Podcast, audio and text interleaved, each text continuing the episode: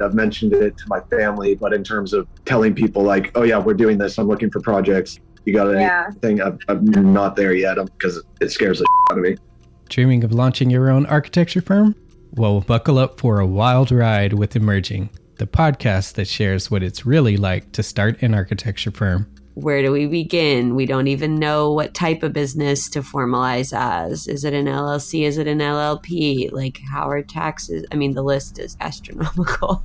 Season 1 featured founders Jeffrey, Lexi, and Chris, owners of Level Studio Architecture, are your fearless guides on this unfiltered journey from napkin sketches to a thriving studio. One evening, stumbled into one last dive, we sat at the bar and pondered our postgraduate futures.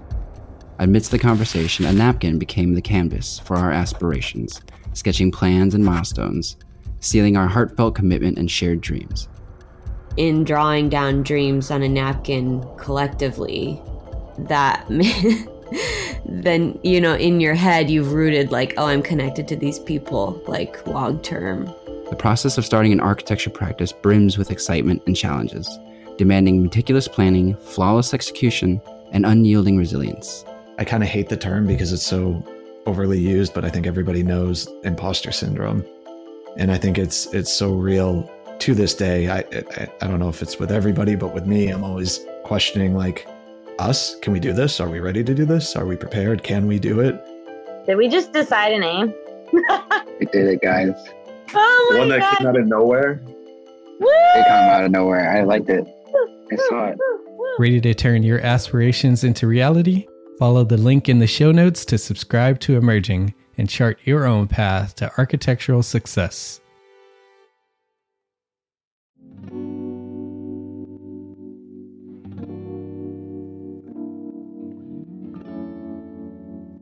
Although black architects attain the same education, perform on the same project teams, and complete similar project types, historically their credentials are questioned and their work often goes unnoticed. We're here to change that. I'm Karen Burton. And I'm Sandra Little. And this is Hidden in Plain Sight, and that's spelled S I T E. The podcast where the world can get to know the very significant contributions contemporary and trailblazing architects have made to the profession, the community, and major cities across the U.S. Excited, Karen, to be on our first podcast episode. We would like to welcome everyone to Hidden in Plain Sight, spelled S I T E. Yes, welcome. And what part of our project Noir Design Party? You can hear more about our, our project at noirdesignparty.com. But uh, when we started in 2016, Karen, did you think we would end up here? No, I did not. We did not have podcast on our list. We talked about presentations, tours, a book, Exhibits? um, interviews, video interviews, but we did not consider podcasting at all. So this is where we have landed. Uh, thanks to Gable Media yes. Yeah. for uh, engaging us and asking us about sharing in this work and doing this podcast. Yes. So uh, we are excited that this has moved our project forward with the interviews. Yeah, we had a, a little bit of a learning curve, but that was helped out here locally in Detroit with us with the Detroit Podcast Lab, was which was sponsored by Future Media and uh, WDET, which is a local radio station here, giving voices to uh, people of color in their own community in their own space. Gave us uh, the kind of the framework of what it takes to do a podcast, and then working with Gable Media has actually elevated that to a new level, and we really uh, appreciate support and, and and confidence in building our voices. So thank you to both uh, both of those entities for helping us get started in the podcast. Yes, thank you so much. And then we have an exciting guest for our first podcast. Oh my goodness. we could not have scheduled this out or planned this out any better. Right, right. Today, we are talking with Kimberly Dowdell, who is uh, most recently was elected to serve as the 2024 national president of the American Institute of Architects, or AIA. right, the first. Uh, the first black Wow, woman yes. In that role. Yes, yes. So our interview with her was actually done the day before it was announced that she was elected. So um, you'll hear a lot of that forward thinking and, you know, just wondering and waiting to hear what's going to happen. But we are really excited to bring you Kimberly Dowdell today. I mean, we we've been studying history with our project, right? All of these years, and it felt like we were in the middle of making history when we are recording that podcast. Right. And it is that way with African Americans in architecture, right? We're still making history. Um, with Kim being the first African American woman, and that shows you the importance of this work, right? For you to hear the voices of all of these architects that we're gonna interview out of Michigan, Detroit uh, area some you have not heard before and some you have heard before. And we think it's the collective voice of hearing all of their stories will make this a positive podcast to to follow. So keep listening. Yeah so we look forward to bringing you more people who are making history as we speak. Just a little bit about kimberly dowdell. She is a licensed architect uh, and a frequent speaker on the topic of architecture leadership diversity, sustainability, and the future of cities. She was the national president of the National Organization of Minority Architects for 2019 and 2020. And, you know, just during that pandemic time, she elevated the organization to a higher level, engaging more majority architecture firms and larger firms to participate with NOMA, the National Organization of Minority Architects, to increase opportunities for people of color and women and to uh, for them to have more equitable access to the building professions. Kim more than doubled the organization's membership while she was president uh, during that two year period. And Kimberly is from Detroit. Yes. We are excited yes. that our, our first guest, with all of her accomplishments, uh, we're most excited, I think, that she is a Detroiter making a national and international impact. Kimberly went to Cranbrook when she was living in Detroit, um, Cranbrook Kingswood School, and then she earned her Bachelor of Architecture at Cornell University and her Master of Public Administration at Harvard University. I mean, it was an honor to serve under Kim on the NOMA board during her presidency.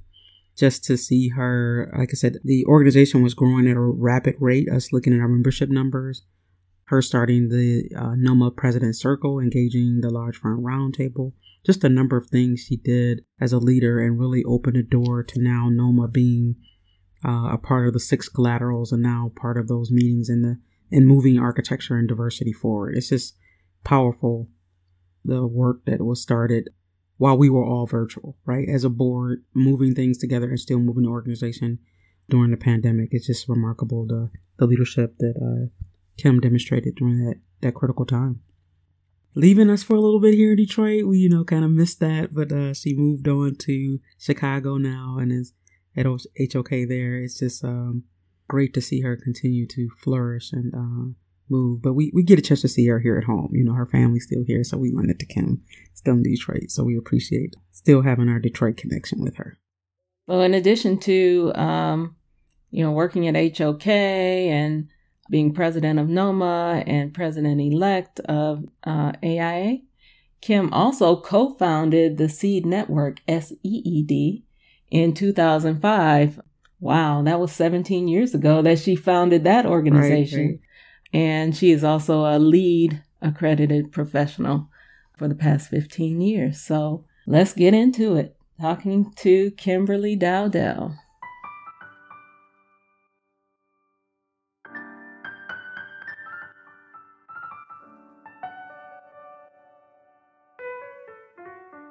You know, one of the UNESCO cities of design, we always like to start out with our first question. Tell us your your Detroit design story and where your architecture career began.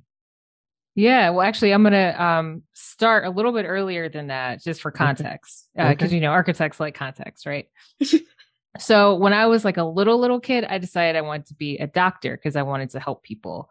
By little little, I mean like maybe five, six, seven ish. And then I had sort of a mid childhood epiphany. So we're talking like age eleven, where I uh, was specifically looking at the Hudson's department store, which a lot of people, uh, you know, who grew up in Detroit uh, are familiar with.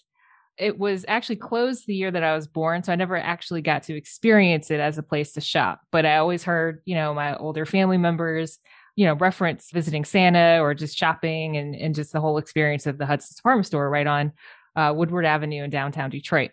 I experienced the outside, which was by the time uh, I came around, was able to like really, you know, notice things and and put two and two together. I realized that the building was boarded up, you know, had graffiti, broken windows, all the things that are indicative of disinvestment. And I didn't know the word disinvestment at 11, but I just knew like this was like not good. Cause, you know, as a kid, I watched TV and, and saw movies, and other cities didn't have downtown buildings that, that looked like that. And so it triggered in my mind this notion like Detroit can and should be better. And I had just learned in a middle school art class what an architect did. So that's what sort of prompted me to take a look at the Hudson's department store and say, I want to become an architect so I can fix this building and help improve the city of Detroit, which, you know, at that time in the early 90s was really struggling with a lot of different things from crime and, you know, again, disinvestment and blight and, and so many things that, you know, unfortunately, communities of color are, are so uh, used to, to navigating. So I've always seen architecture as a sort of means of healing, but in a different way. So it's almost like being a doctor, but at a much larger scale. One little thing you said really caught my ear was you did have someone you came across in middle school who told you what an architect was. Yeah, my middle school art teacher. Nice. Yeah. So in fact, she gave us a little uh, exercise. She gave us all a shoebox and said, take some, you know, little blocks or carpet samples and, you know, just little pieces that she had available and make an apartment. And so I made a little apartment out of the shoebox. And that kind of like, you know, sparked the whole architecture thing. Oh, technically that's interior design, but the point is, you know, I learned what an architect did in that moment. I think that's really cool because, like I said, mine was like more of a like discovery research kind of thing of finding out what an architect was. But mm-hmm. that's kind of cool. You had a project, really. Yeah. So, with Detroit being the city of design, you know, what what do you think about how design is treated now in, in Detroit and really moving the needle for some of that disinvestment that you saw? Yeah, I mean, I think Detroit is definitely elevating design. You know, there are lots of organizations and companies that are talking about design in much more meaningful and robust ways than certainly when I was growing up. Um, so I'm, you know, really excited about what's been happening, particularly over the last five, ten years. You know, now that more investment is coming into the city, there's obviously more opportunity to help improve the, the built environment. So I, I think it's important that those funds are uh, utilized downtown as they as they are to kind of you know really strengthen the commerce center of the city, but also to get to the neighborhoods because the people of Detroit across all 139 square miles definitely deserve you know access to not just quality design but you know safe places in which to live work and play. Um, and so as architects you know our, our duty is to protect the health safety and welfare of the public and i think that by uh, elevating design i think that that's one thing and it's it's critical but also just to you know raise the awareness about the impact that buildings have and, and the role that architects play in um, making sure that we all are in good safe clean buildings to facilitate the, the stuff that we do on a daily basis so true i got interested in architecture because of art right and that yeah. was like what got me into it and then I, I felt like i had to put together some type of real career that my mom would respect, you know, like and, and, say, okay, you could do that. That's a good profession. But I know your family is just like deep rooted in art. And yes. the opposite of that is like, did you ever meet like any historical architects that kind of came from Detroit, or is it all like art influenced? I did not. No, it was all it was all really art related. On my father's side, my father was an artist, and my older sister uh, is an artist in Detroit, as is her son, my nephew. And, you know, they, they all have done some really interesting things and pretty uh, active in, in the Detroit art scene. And then on my mom's side, uh, actually, I have a great uncle who painted the Shrine of the Black Madonna um, which a lot of people know about. And so when they hear my last name, they're like, Dowdell, that sounds familiar. So his name was Glanton Dowdell. And then since I'm giving names, Sabrina Nelson's my sister, and my nephew's Mario Moore. So those are like kind of the three primary people that uh, in my family are kind of known in the in the art world, at least locally. Um, but also becoming more international, which is cool.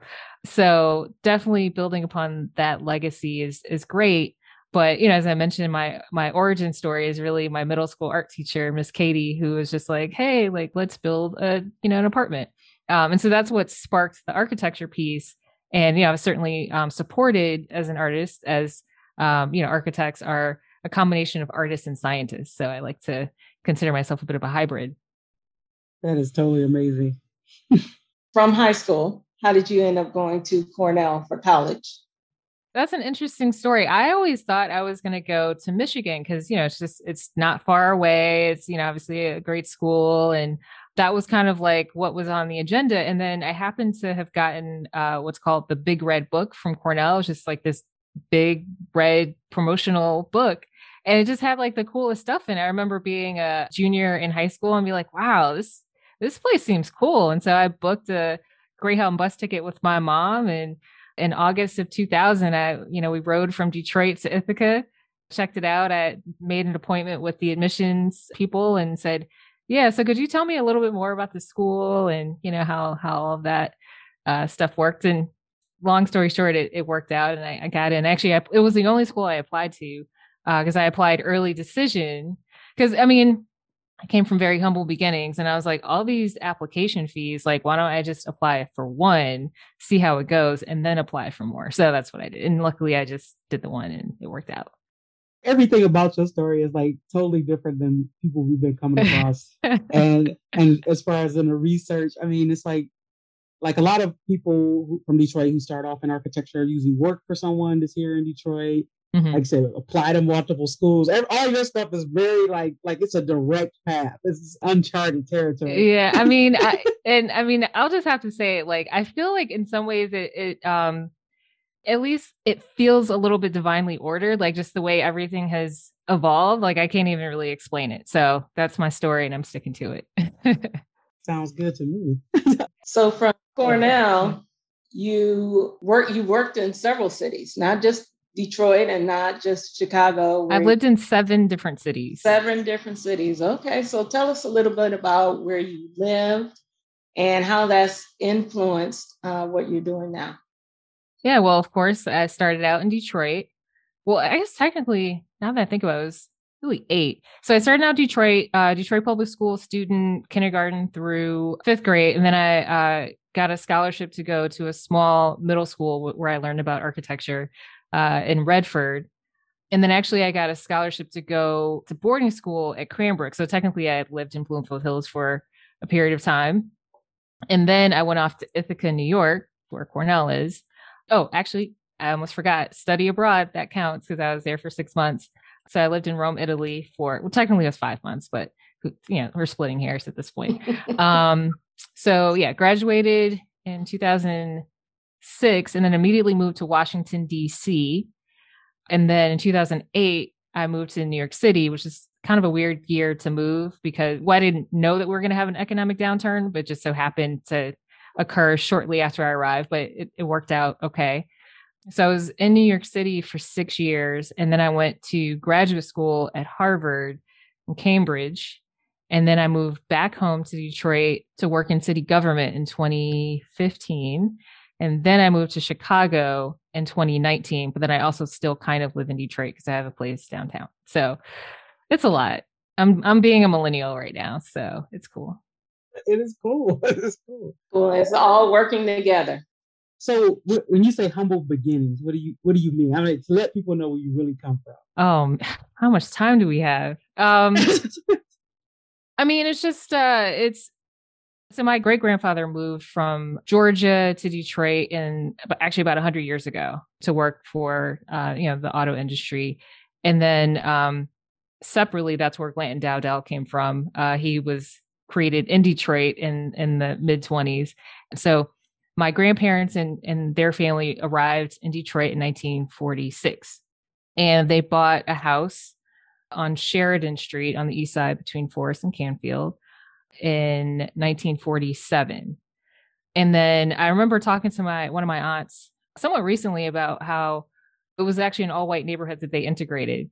And that she could see the neighborhood go from all white to all black from the time she was, you know, like could experience stuff like, as a little kid to like fifth grade. So by fifth grade, it was a completely black neighborhood.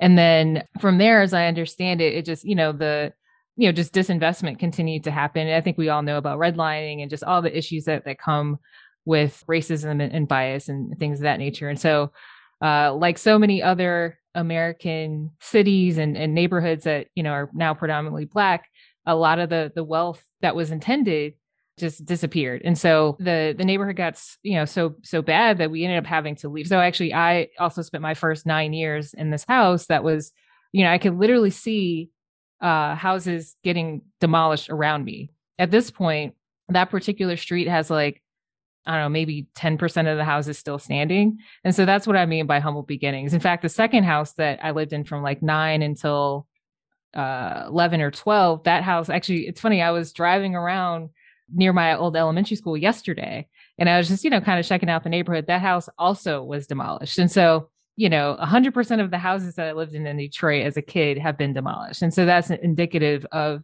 the kind of economic situation that that we were in.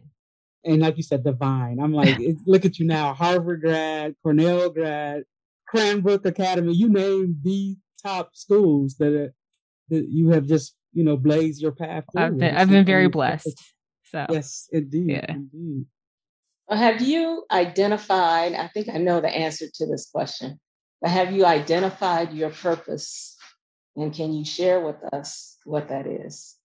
Yeah. So my purpose is to improve the quality of people's lives by design. And so that's really rooted in, you know, that origination story, you know, wanting to initially be a doctor to help people, but then realizing that architecture is another means by which to do that. Also, I, I realized I wouldn't enjoy interacting with blood in that way. Like I remember watching a show and was just like, no, that's not that's not going to work. But I do think that you know improving people's lives is is something that architects have the potential to do, and so if we empower ourselves to to do that and you know work with a, a lot of other different types of professionals like developers and attorneys and public officials and you know just the whole ecosystem that that helps to make the built environment what it is uh, i think we can have a real impact on on making things better for for people particularly uh, you know for people who look like us and one of the things that you know i'm really also passionate about is improving diversity within the profession of architecture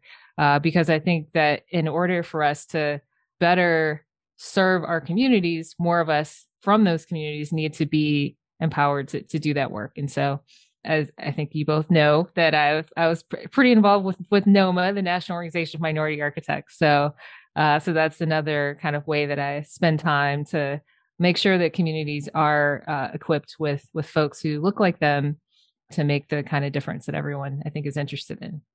When I started architecture at Kim, I was very naive of the numbers of. Oh, me too. I had no idea. so I was just like, I was thinking yeah. you the same experience. Oh my gosh. I was like, I remember just being like so taken aback when I first found out about this. So yeah, I'm I'm still taken aback. And it's been years. Sandra and I didn't know that there were no black women architects practicing, you know, when we started college or, you know, right before we started college. Yeah. We're entering into a profession where there's nobody that looks like us who's done it before. Not in yeah. state. In Michigan. In Michigan, in Michigan. right. Well, yeah. you all are trailblazers. but we didn't even really know where to go outside of Michigan. You know, Norma Sklarek, maybe. Yeah. we actually have been talking about this. It's just like coming into the profession with so much enthusiasm and just like, like you said, ready to fix the world, right? Yeah. And you know, my thing was like, I know we're always going to need architects, right? Everybody lives in buildings, everybody uses buildings. Yeah. And then just to know that, you know, then I started going to school and to work, and I'm like, it's like, oh, it's only a couple people here, a couple people there that looks like me, and it's just like, yeah. it really just, you know, took me back, and then it's like I'm still learning about it. Uh, like so, when we met Linda Haith recently, and and found out, you know, she got licensed in 1983 And I'm like, I'm in junior high school thinking about being an architect, and you just passed your exam. You were the first one. Yeah, that was the same year that the Hudson's department store closed. Ah, wow. Yep.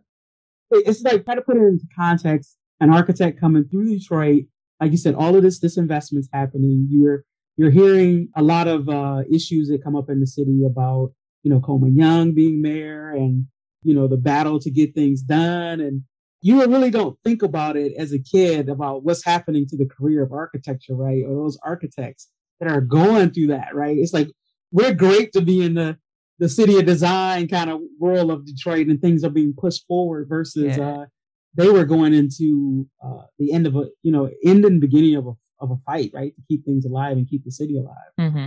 And I feel like I'm learning so much just talking to other people, learning about you know their paths and you know here it's just it puts so much context in me. But I was just I felt so naive. So how, how was it when you got to college, and how did that fuel the diversity thing for you?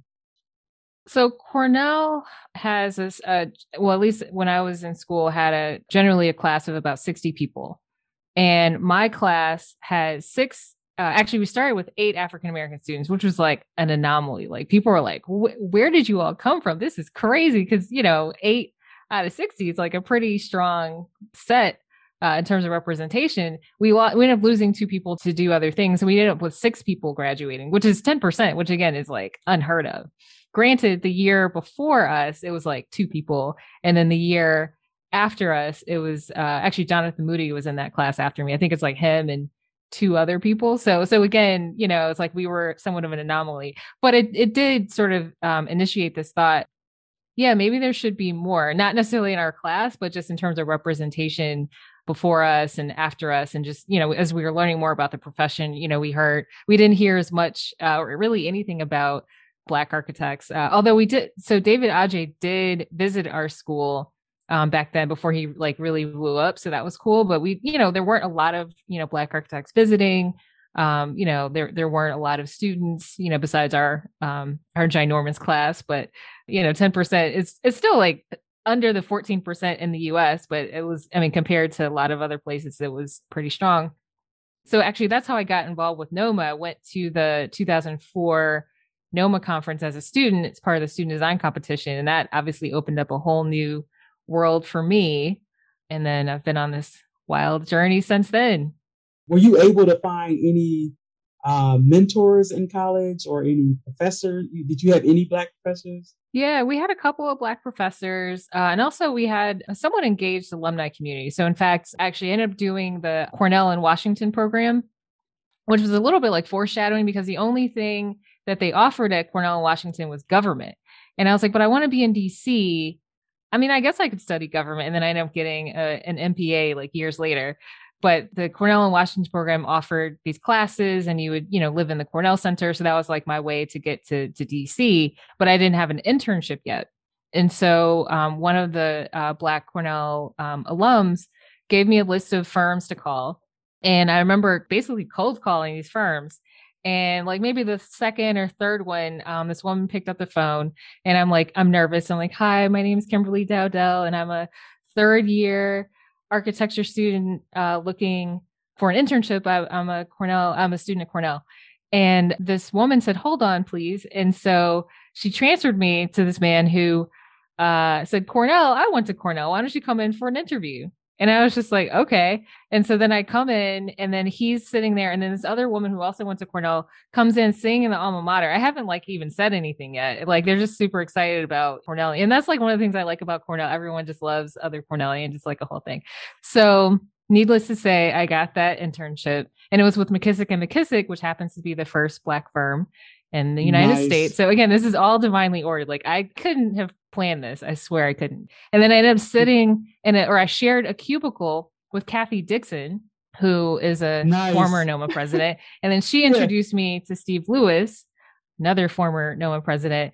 And actually, the, the following summer, I stayed in Kathy Dixon's guest room because the Cornell and Washington program, you can only do it once. So I ended up coming back the following summer, working for Steve at GSA, and then staying in Kathy Dixon's guest room.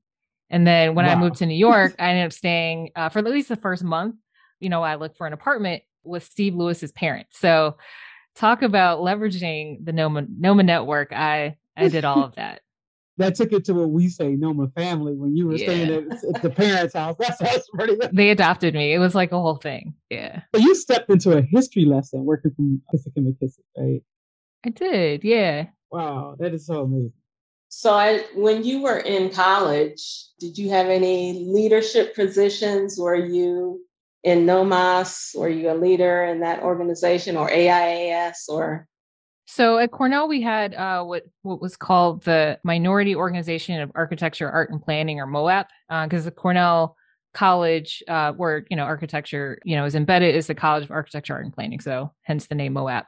And then um, eventually that evolved into NOMAS, but it's basically the same genre of organization. So MOAP took the lead in, in getting folks to participate in the NOMA conference, well, specifically the um, student design competition. And then we also put together uh, a symposium, you know, inviting guest speakers and stuff like that. So that was kind of like, you know, my early experience with event planning.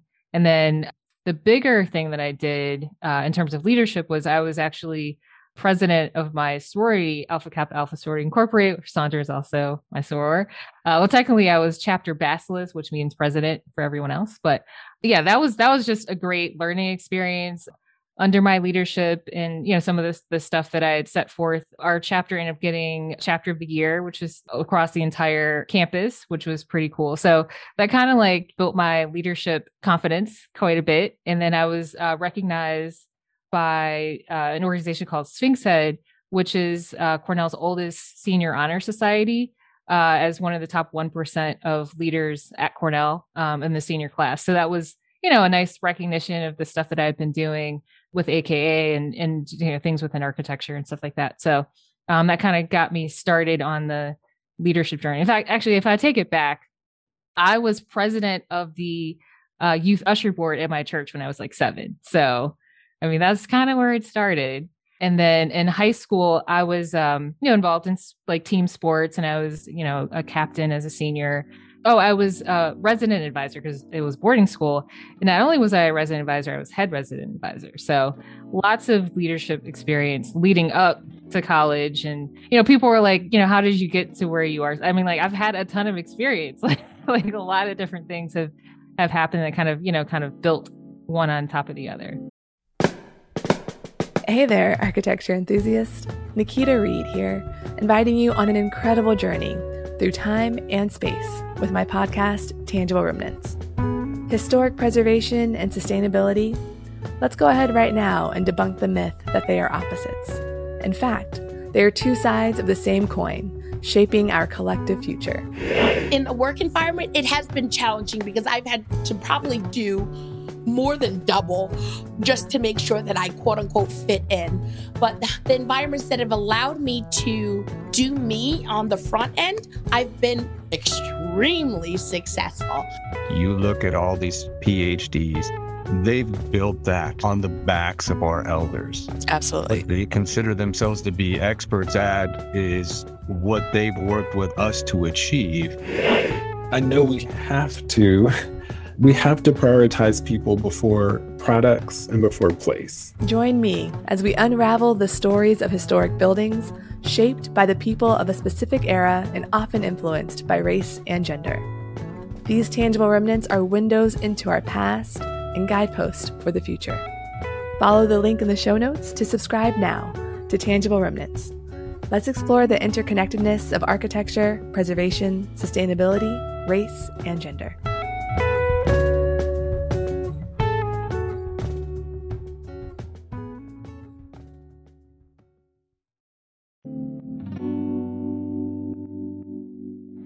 Today's spotlight, we're going to talk about Cranbrook Schools, which is a PK through 12 private university located on a 319 acre campus in Bloomfield, Michigan. And it's right off of Woodward Avenue. Woodward Avenue is the main thoroughfare that kind of radiates out of downtown and all the way up roughly 30 miles to Bloomfield area.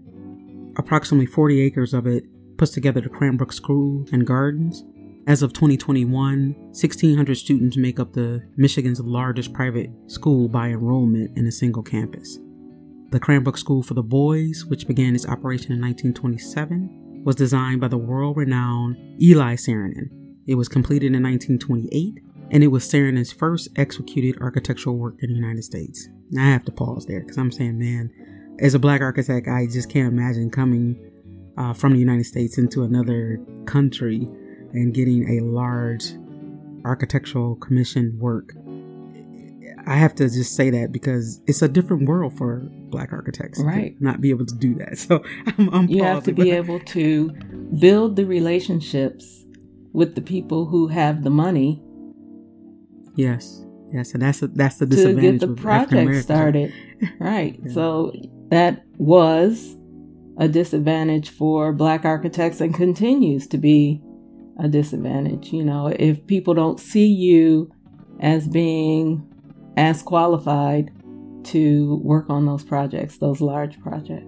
Right, and he um, and and that was just the beginning for him. So like, the Cranbrook School was named after Cranbrook, England, because that was the birthplace of the uh, founder of the the whole private institution Mhm. of Cranbrook.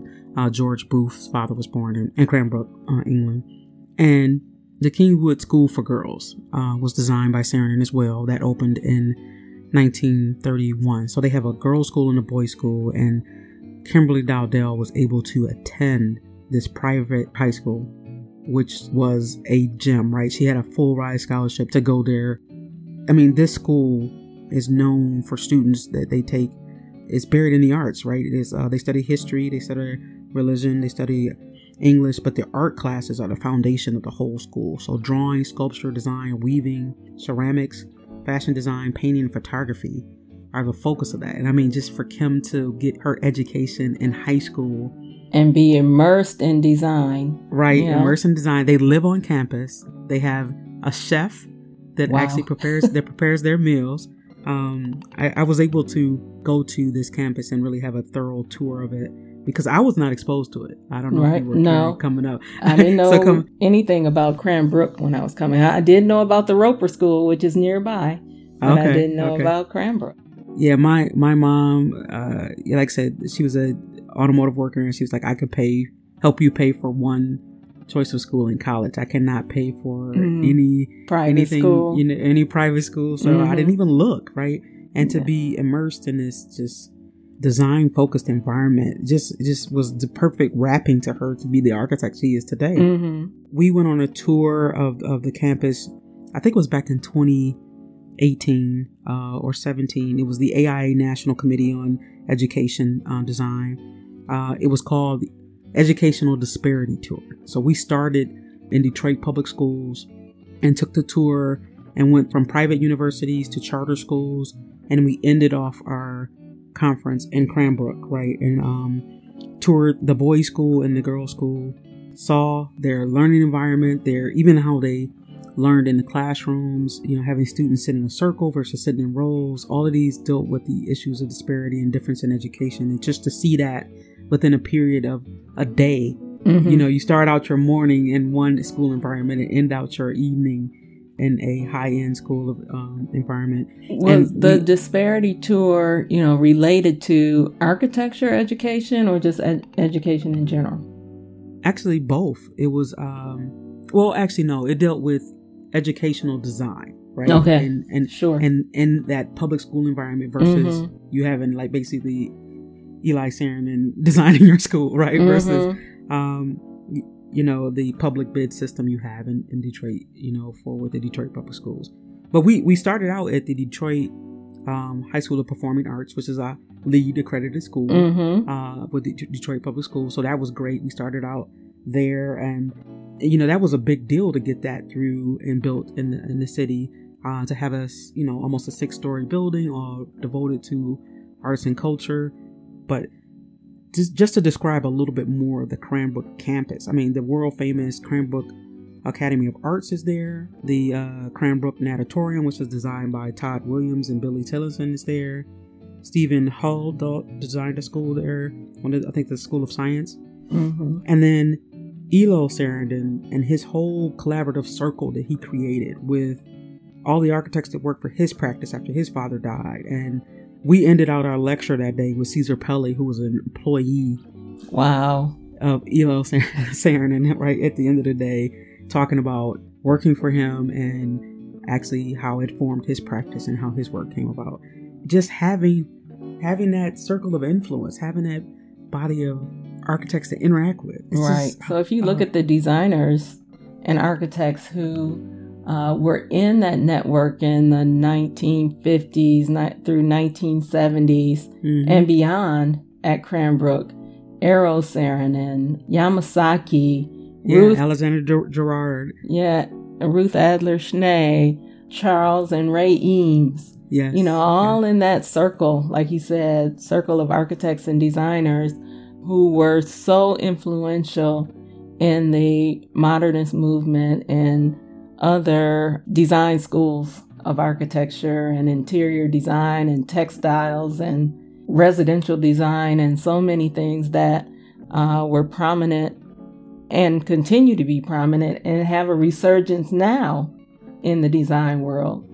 Just for them to all be in that one place just north of Detroit here in Michigan. Right. I mean, there were there were um, shows that they put on at the Detroit Institute of Arts. You know, people were able to come see their exhibits of their thought process in modern design. All of that was happening in Detroit, just like said, just north of Detroit. That mid-century modern push that happened in Michigan all happened with this think tank of all these individuals. Right. It it really kind of blew a lot of people's mind when we had our NOMA conference here in, in 2012 and we toured Cranbrook and we toured. They did not know that all of this had happened on this campus. So putting together the City of Design UNESCO designation for the city of Detroit, these were key elements that went into that application Mhm. that um, that need to get out to the world for them to understand just the rich history of design in, in, in the state of Michigan and the city of Detroit. Yeah, I think uh, you know when people think of design and Detroit, you know, automotive is at the top of the list. Yes. Um, but the architecture and the interiors and all of the craft design that also came out of this area is outstanding, uh, and and could possibly override the automotive. You know, Yeah, because yeah. there's so many other disciplines that kind of override that. You know. Yeah, yeah. The whole furniture industry. Yeah. Um, Herman Miller and Knoll being uh, in Grand Rapids, Right, you know, Michigan. Right. Uh, Steel it- case and yeah. I mean, and then like I said, some of the same people who were at Cranbrook ended up with their textiles and everything being implemented at, at Herman Miller and the furniture designs that came out of there. So it was just so much happening in Michigan. And like I said, that rich design legacy is just everything we want to talk about on this podcast Right. and just let everybody realize the context that we're trying to actually uplift black architects' works and voices um, in this narrative as well, because that has not been uh, is told as well as some of the like stories of Cranbrook and, and the great work that have happened there. Yeah, and as much as uh, we admire and are talking now about the work at Cranbrook and the, the network and the circle, there were no black architects in that In network, network, right? yeah. So we want to lift up the black architects who were working during that time. And in future podcasts, you will hear more about the architects that were doing work uh, around the time that Eero Saarinen and his colleagues were uh, working at Cranbrook. So yeah, if you haven't heard about it, you know, Google uh, Cranbrook Schools. Take a look of all of this great body of work that's happening up there. Uh, if you're ever in town, it is a great campus to walk and tour, see the gardens and the fountains and Yeah, sketching. Oh, if you if we have some urban sketchers out there, that is a great place to go sketch. Yes. All right. Now more with Kim Dowdell. I'm actually talking to a, a young soror now at uh, Bowling Green University who's uh, a AKA as well, and, and it seems like it helps get you out of that architectural bubble. Like we were talking, like, does. you, you you don't know how alone you are until you get there, and then it did help me expand beyond the College of Architecture, and I felt connected with other people on the campus. So that that definitely definitely helped out a lot. So it seems like the same effect with you too. Yeah, I highly recommend it. I've had this conversation with like people in the office before. It's like every time you make that step up, you know, it's almost like most people, and it doesn't sound like this happens with you, but let me see. You have to make a mental adjustment, right? To say, okay, I'm going to a a next level of doing things on a different platform. Is that process happen for you for each of these leadership jumps? Oh, for sure. I mean, it's one of those things like I'm often not actually pursuing these things. Like people come to me and say, Hey, we think you should do this. That happened with NOMA. Um, I, I think you both know that I'm running for AIA president right now, and we'll find out the results tomorrow. Similar with that, I was not anticipating running for AIA president, but I was strongly invited to consider doing so, and, and I did. And so I think that, you know, when I'm approached, it, it, it makes me think, okay, well, other people see something in me that maybe I didn't necessarily see. Um, and so let me think about it, pray about it, like make sure this aligns with what I want to be doing with my life and and move forward. And you know, when I am successful in these different pursuits, I yeah, I'm nervous. I'm like, I've never like when I became NOMA president, I was like, I've never been president of a national organization before. Like, how does this Right. work? Right. And uh, I remember, ta- you know, talking to Steve Lewis about this. He's like, "Oh, just be yourself. It's fine." And I mean, he's right. It was fine. Like, um, You did excellent. You did oh, amazing. thank you. It's, and it's like leading through, like I was on a Detroit president through the recession, right, and out of the recession. So like you were president of NOMA during the pandemic, right, and still and the racial awakening. right. So as, as- as Steve Lewis would say, the dual pandemics, right. So you were you were guiding us through that period in time, and that's something difficult to do, right? You're thinking about others and still figuring out how to move the pathway forward. So that shows that you have a lot of vision and your personality, because you said be yourself, right, is moving you to move a group of people forward. So I'm actually very interested in how your pathway is continuing to grow because it amazes me. Just Oh, thank uh, you. like I'm interested uh, too. I'm like, I don't know, like what's going to happen tomorrow. Let's start with that. But literally tomorrow, right? So yeah, like I'll know by this time tomorrow, like what is happening. So it's exciting. I will say though, you know, during the pandemic or at the beginning of the pandemic, you were one of the first architects to come out and make a connection between architecture and health disparities in the African American community in the Architects Journal article. And I appreciate you talking with our Space Lab community about that. Yeah, absolutely. Making that connection was difficult for a lot of people, especially a lot of people that are not part of the African American community. And I appreciate you making that connection because the places that people live, the communities where they live, are a huge factor in their health. Yeah, in fact, in Chicago, where I now live part of the time, there's a um, Time magazine article from 2019 that shows a basically a heat map of life expectancy. And so, um, Chicago, generally speaking, the north side is kind of associated with being predominantly white, and then the south side and the west sides are predominantly African American or communities of color, generally speaking.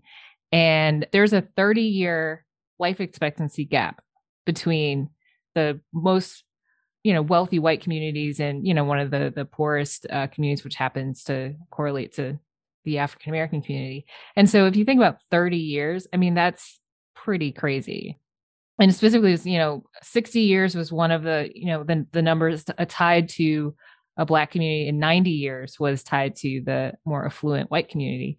And so i think that we have to really examine how like how do we get here? Well i think we know but i, I think taking the time to really outline what happened and more importantly how we can address that. And that's that's not something that architects can do alone. Obviously you know i think we have a lot to contribute to the conversation but you know we really need to look at interdisciplinary problem solving and, and also working with the various sectors the public sector the private sector and the uh, the for impact sector as i like to call it now. But yeah i mean there's there's that's like that's a problem and i think that we have to be intentional about trying to solve it because if we don't then you know we're going to continue to see these inequities play out I, I see you too have a a, a fondness for maps because I've seen you post uh, other maps from yes i love uh, maps New York Times, right? New York Times, different things. So it, it it just makes me think about like how how you're processing all of this data. I'm like, what what is what is Kim Dowdell doing on the weekend? Is she like looking through all of this data, trying to think about how does she move the needle forward in the profession? I don't. It's just it's one of those things that um, you know, as an architect, I, I'm a pretty visual person, and maps just tell such rich stories in like just one eye shot. You can see so much, and so there's a saying that a picture is worth a thousand words. Well, I think a map is probably worth a million if you, you know, if it has the right kind of data outline. So I love maps. Yeah, I'm kind of interested in a map of uh, diversity in architecture because, like, one of the things that we've kind of been looking at because you know Noir Design Parti started in, in Michigan with our studies. It's like, mm-hmm. and, and I think you know this. You take the 554 licensed African American women now, and it's only 14 in Detroit. You start to break that number out and mm-hmm. see that it's going to be in concentrated areas where we get this. Yeah. And other than that, other parts of the country are not even touched by Black architects and women of color. And how do you fix problems nationwide, right, with design and, and have still that disparity in locations where it's not even someone yeah. who looks like us? Well, that's actually one of, and I mean, this isn't like a campaign thing because by the time this is all edited, we'll know what is happening. But that's one of the reasons why I decided to enter the race because there's never been a Black woman as AI president in the 165 year history of the organization. And one of my, uh, well, actually, my primary campaign slogan is envision new possibilities. So, you know, how do we spark, you know, a new generation of of young people, women, people of color? I mean, really anybody, but for in particular, Black women, young Black girls seeing themselves represented. I think that um, representation matters. And so, if there's, uh, you know, a whole crop of people that are going to be interested in architecture by virtue of me sitting in that seat, hopefully, then I, I think it, will all be worth it. Agree, agree. I mean, just you're like Obama, right there, the audacity, right, to to to hope for this. It's like um, because it is a big leap, and and everything you've been touching in your career seems like it's been a big leap. So I, I like I said, I just admire just watching you. I tell you every time I talk to you, I, I can't realize how much younger than me you are. Uh, it's just like she's blowing my mind every time I talk to her. So it's so wonderful. Well, thank you. I mean, I, I have to say, like, I have older siblings. You know, my actually, you're probably the same age as my siblings, and so I, you know, a little. Yeah, I almost had like the what do you call it, Cliff's Notes. You know, for a lot of stuff. So I, I got the advanced track. Yeah, my, my son's like that. My daughter was like, I was not doing this when I was 13. What are you doing? You like you over there creating a whole store. What are you doing? Like, so it is, it is good. So we, like I said, we don't know how tomorrow is going to come out. But where do you see, from a national perspective, the Black architect fitting into the national narrative in the future? Yeah, I mean, I, I would like to say that one, I will be elected tomorrow, and two, that will you know open up more um, more possibilities for people to imagine themselves in this profession. So I think it's going to take a while because it takes at least five, six, or seven years for someone to study architecture, you know, to get an accredited degree, and then uh, anywhere from one to three years, I think, on average, to you know do licensure, uh, like specifically, you know, the experience and the the examination process. Uh, I think on average, it takes someone 12 years to become an architect from start to finish, and that's that's not even including you know being fortunate enough to be exposed to what an architect is uh, at some point in elementary school or middle school or high school. And so it's going to take a while to get there, but I think that if we there are organizations like NOMA that are are really geared toward uh, ensuring that the young generation, specifically, you know, the middle school, high school students, are um, served by our NOMA Project Pipeline summer camps. But also, I think AIA is increasingly getting involved with K K through 12 education, um, so that just a wider spectrum of people will know what architecture is, so they can make an informed decision going into to college or even graduate school. And so I think as we look at where we want to see the future of the black architect, I think it's going to be I think we are going to to have more black architects uh, than you know than we've seen in the past. I mean, we've been at 2% of the population of architects for you know for as long as we've been counting, which is about 50 years. In fact, while I was NOMA president, we created a, an, an initiative with the AIA Large Firm Roundtable to double the number of Black architects between at that point 2019 and 2030 here we are 2022 so we only have eight years left but there are real resources being rallied to increase you know awareness of the profession um, support scholarships like and not just noma and lfrt but a lot of different firms are taking the initiative to invest in student scholarships. I think more hbcus are getting you know resources uh you know that they hadn't been getting otherwise. So i think there's a concerted effort to at least reach the 2030 challenge which is to double the number of black architects that I mean that gets us to basically about five thousand, which is still not that many. I mean, there's there's like 120,000 uh, architects in the U.S. However, there are actually more attorneys in the state of California, so we are relatively small profession. Uh, but getting back to your uh, your question, I think that there will be more Black architects, but I think we're going to have to find you know very specific ways of getting and keeping people engaged because I think we have we have this habit of like attracting people to the profession and then losing them to other professions, and we have to figure out how to stop doing that. Yeah, res- recessions are not helping that part. I tell you, it's like no. Setting that goal uh, as NOMA president was a big accomplishment, something to strive for, something for all of us to strive for. But what would you say is your was your biggest success of your NOMA presidency? Well, I mean, I'm I'm proud that we, you know, made the decision to to kind of put that that goalpost out there, and you know, we're nowhere close to. Well, we're getting closer to 2030, but you know, we're still pretty far out. So uh, it remains to be seen, you know, how things will materialize. But I certainly hope that you know we'll continue to see momentum and ultimately achieve that goal. And in terms of like more sort of tangible results, I would say one of the bigger things that I'm proud of, al- along with some other things that I'll mention in a moment, but increasing our membership was was really uh, something that I was interested in doing from the very beginning. I just didn't realize it would be so wildly successful. Um, when I started out, we had 902 members. So this was like December 31st, 2018. That was the number. And then I said, okay, well, I would like to get to 1,200 members in the first year and 1,500 members by the end of my second year.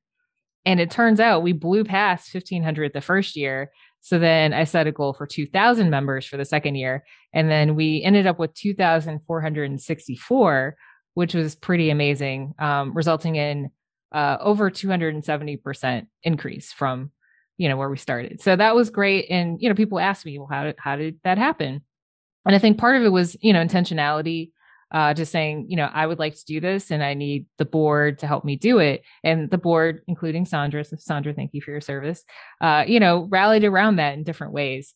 But also i was intentional about being visible.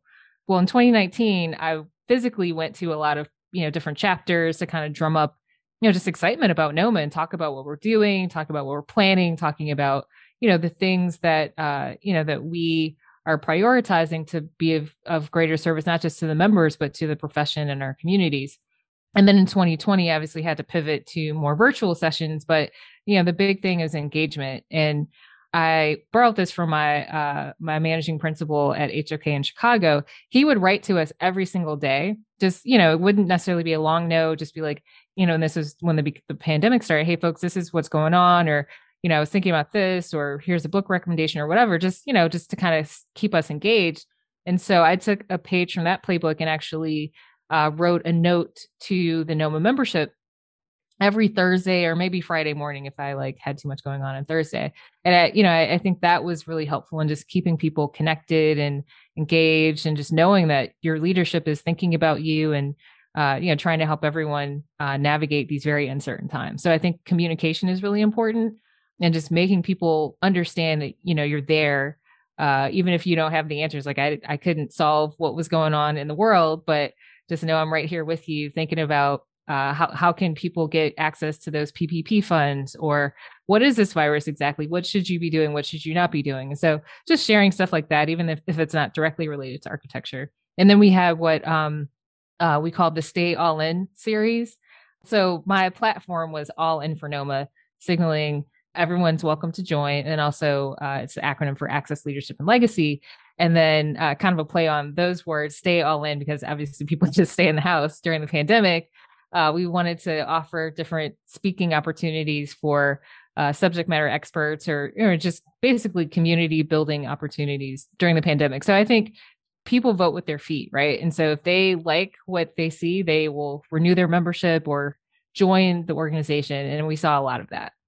You got me excited. Just, uh, I mean, the possibility of AIA, I'm just totally excited. I, I, I could see growth in, in diversity, minority, as well as, uh, yeah. Uh, I'm excited too. Like a lot of people have said, "Oh, I might actually join the AIA if you become president." I'm like, "Why? Wait, you're not a member now?"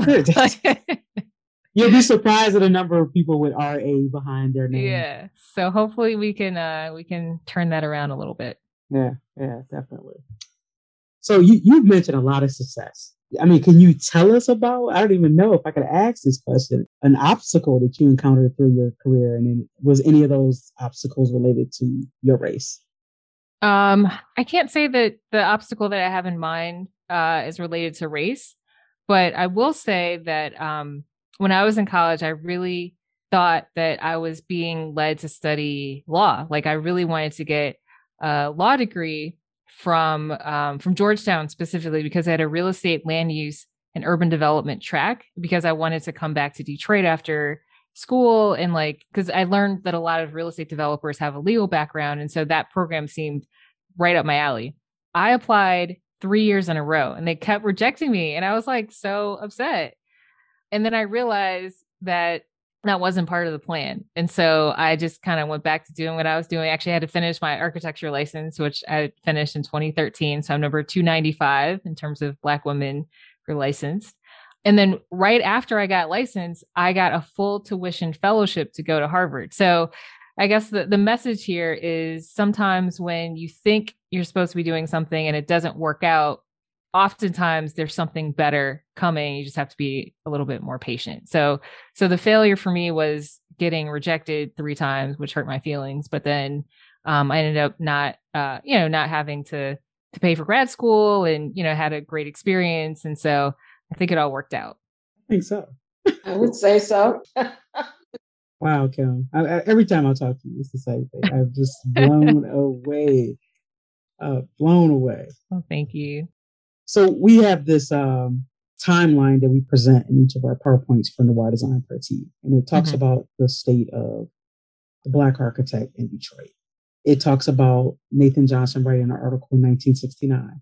It was 2%, but it was only 14 licensed African American architects, period, in the state of Michigan at that time. Let's start with Detroit, the state of Black architects in Detroit. What, what have you seen over the years? And then what would, what would you advise for like someone like me as Midwest Vice President of NOMA or our NOMA Detroit chapter president, what should we be doing to help the state of the Black architect of Detroit?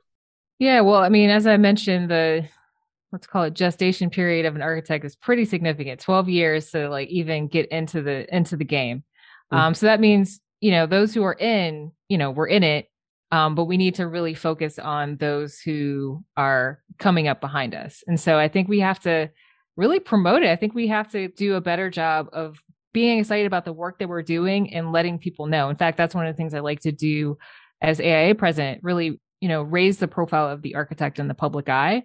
And I think that, you know, Detroit has a very unique story in that, you know, we are a predominantly African American city, a large city at that. And so to look at all the opportunity to help rebuild certain parts of the city that, you know, that had undergone pretty drastic disinvestment, um, you know, how do we empower black architects in particular to be a part of the solution to the problems that you know we've been experiencing you know virtually our, our entire lives. Um, and so i think one doing the work which a lot of people are doing and then two telling those stories like really you know hyping it up because what we're doing is exciting. Um, we just need other people to know that. Um, and so that'll inspire the youth. In fact a longtime NOMA member and dear friend Prescott Reavis, who unfortunately passed away earlier this year, he was a huge advocate of getting young people engage, like the youth. Uh, he was very active in Oakland, California, and you know he he called young people potential spatial activists to like really empower them to to understand their community and how uh, architecture and, and other aspects of the built environment can help shape you know the way that that people live work and play uh, and then what's really great about empowering young people in that way is that they go home and they talk to their parents they talk to their siblings about what they did in you know in school or in, in camp or whatever. And then that sort of raises the uh, the conversation about what's happening in our community. So i think that we just have to be really intentional about promoting our work and telling the stories. Uh, and i think that will set us on a better trajectory for a more diverse uh, and exciting future for black architects in detroit. I totally agree with that. I think uh, I don't think we celebrate the fact that we have made it as architects. You really just made, I know Karen and I feel a lot better. Like that's what we're trying to do with this podcast, right? Tell the stories yeah. of, of get people architects. excited. Yeah, Yeah. yeah, yeah. It's like so. This is uh, I- I think that's very powerful, and and you're right. I mean, kids coming home talking to their parents about their neighborhoods, their environment, and how we can make a change. It's always going to be positive, even if it's not the architectural deal. It's going to move possibly future developers or future, you know, uh, other Informed that- clients. Yeah, exactly, exactly. Right. I like that. Uh, I mean the I mean the other thing that um I would say is architecture is so cool because we can see the future. Like how many other people can actually see the future? Like in terms of the built environment, like we'll take a trip to a site and we'll start to envision what can happen there. Most people can't do that. We're kind of special. So we say superpowers. Uh, It's a superpower, for sure. Whenever we say superpower. yeah. Is there anything that you would like to add that we have not asked? we know what's Um, next for you. we, we know what's next. Yeah, I feel pretty good about it. Like, I mean, I actually have no way of knowing, but I just I feel in my spirit like this is gonna work out. And if it if it happens to be like the Georgetown situation, then something better is gonna happen. So it doesn't even matter. I love your attitude. I love it. It's reassuring every time I talk with you. I, I'm looking forward to just what's next for Kim Dowdell, whatever it is. I'm, I'm, I'm there, still a fan. I I appreciate it. I appreciate it. I- I'm really you know really delighted that you know you you two are the powerhouse duo that's doing all these great things to really highlight history and you know history in the making. So thank you for your efforts. You know, in addition to the work that you do for your your day jobs or you know your entrepreneurial ventures like this. I know this is like on top of it all. So thank you. Uh, well, thank you. We, were- Well, we love appreciate- it.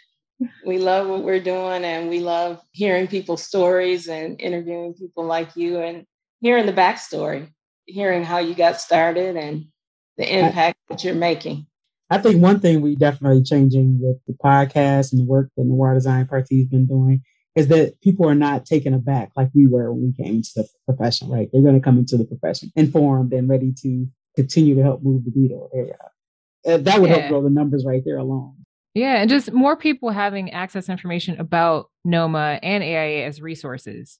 You know, because I think mentorship is so critical to success. I mean, I wouldn't have been close to, you know, where I am today, you know, were it not for the folks that that I mentioned. Uh, and so many others who I, you know, I can't. It would take like another hour to list all the people who have contributed to to all of this. But um, yeah, mentorship is is important, and young people need to know um, you know, how to look for a mentor, how to, you know, engage a mentor, how to, you know, basically speak up and and ask for what they need. So that's that's something that, you know, hopefully this resource and, and other other things out there can can give people that intel. Yeah, I, I know I've been hearing, like I said, a lot of hints of, like you were talking about the large firm roundtable and other AIA components uh, that are doing things in the country. Like it was AIA New York that had the the scholarship to help pay off someone's student loan, right? Of Yeah. somebody of, of color. Then that would help that hurdle when a recession comes. Like people are really thinking out of the box to make this happen, and that's what that's the kind of thinking and the kind of efforts we need to help you know this profession change. So I'm glad that I'm seeing that. Yeah. Well, we won't hold you much longer. We know that you have had a busy, busy several weeks. Yeah. And we and we want you to been sleep well tonight. Yes. Thank you. Yes. I will. I will. And we will be awaiting the news tomorrow evening. All right. Well, thank you. Yeah, wonderful chatting and wishing you well with all the interviews and you know the overall project that you're working on. Uh, Thank you. you.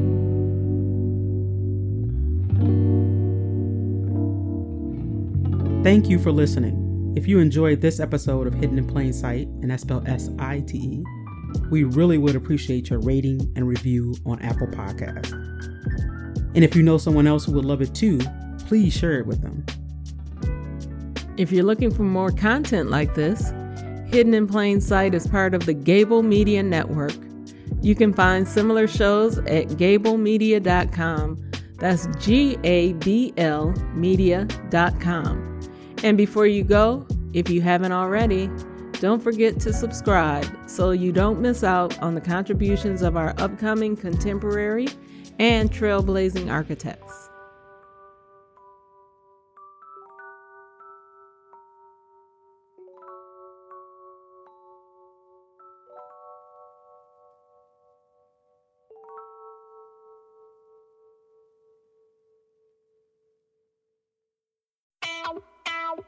Want to learn more about the unknown ladies of architecture? Then I recommend you listen to She Builds podcast, where we tell the stories of remarkable women who have shaped the design and construction industries. Hi, I'm Jessica. I'm Nurjiti. And I'm Lizzie. After we graduated from Syracuse University School of Architecture, we set out to learn and share the untold stories of women that traditional school curriculum left out. One day, there's an announcement on campus that women had been seen wearing, quote, inappropriate clothing. Gasp. What the heck does that mean? Yeah, so it turns out that Ruth and her fellow classmates were these women they had field classes where they're doing welding, forging, and foundry work. And obviously, they have to wear jeans to those classes instead of like dresses or whatever else. While Gertie was in school, she wasn't just going to classes, trying to stay alive like some of us. I know that was me in school, just taking it day by day. Mm-hmm. Yes. But not Gertie. She became the president of Evigol, an honorary association of Cornell women architects. Of course she did. These are stories not taught in schools. Women who've molded the world of architecture, construction, and development for over a century. From Jane Jacobs to Ray Eames, She Builds podcast explores the legacies of trailblazers. Subscribe now on your favorite podcast platform. Let's fill the gaps in history together. All you have to do is follow the link in the show notes and subscribe and be part of a movement to expand industry narratives.